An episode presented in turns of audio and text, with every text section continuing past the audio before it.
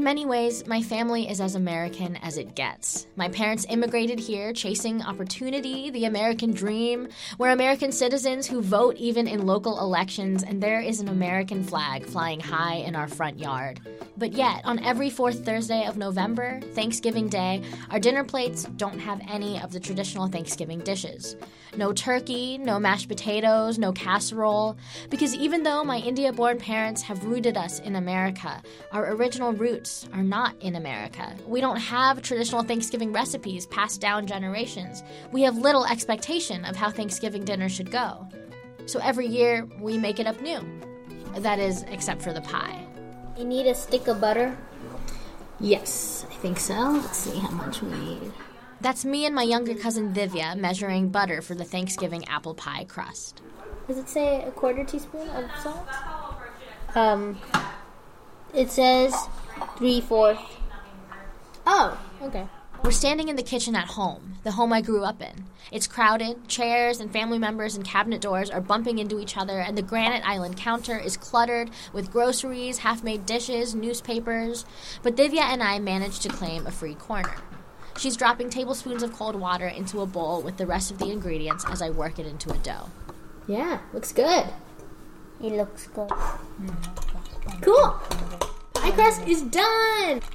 See, I feel like apple pie is the one tradition that we stick to every year. Mm-hmm. You know, everything else changes up, but we can always count on having apple pie at the table.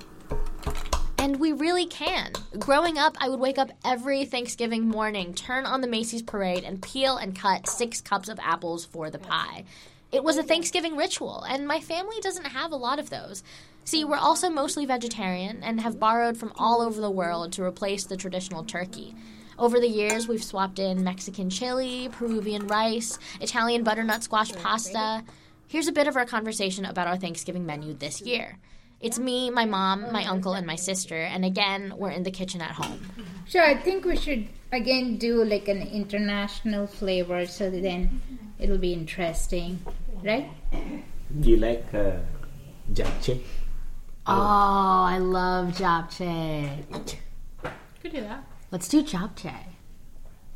Is the japchae with uh, different uh, side dishes? No, it's that clear, is clear noodles. It's yeah, I think it's Korean. Kore- yeah, it's Korean. Clear noodles and uh, with veggies and sauce. So we made the japchae along with a bunch of other foods that we just wanted to eat.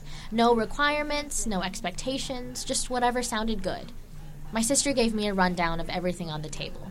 So we have some roasted carrot Mediterranean soup uh, with some ginger and mint leaves as a garnish. We have a pumpkin streusel bread, and that has like some some crumble on top. Cinnamon and stuff like that. Yeah. Yeah. We also have some vegetable puffs, which are like mom's signature dish that I've like tried to pick up on. So they're like um, curry, potato, carrot, and green beans um, inside like a puff pastry, and they're super good. Oh, and then also we're like throwing together a salad right now. Are we really? Yeah. Oh, I thought we had mixed that. Okay. And then well, then obviously we have the apple pie, which is like what we make every year.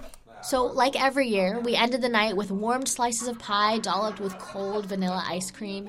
It was delectable.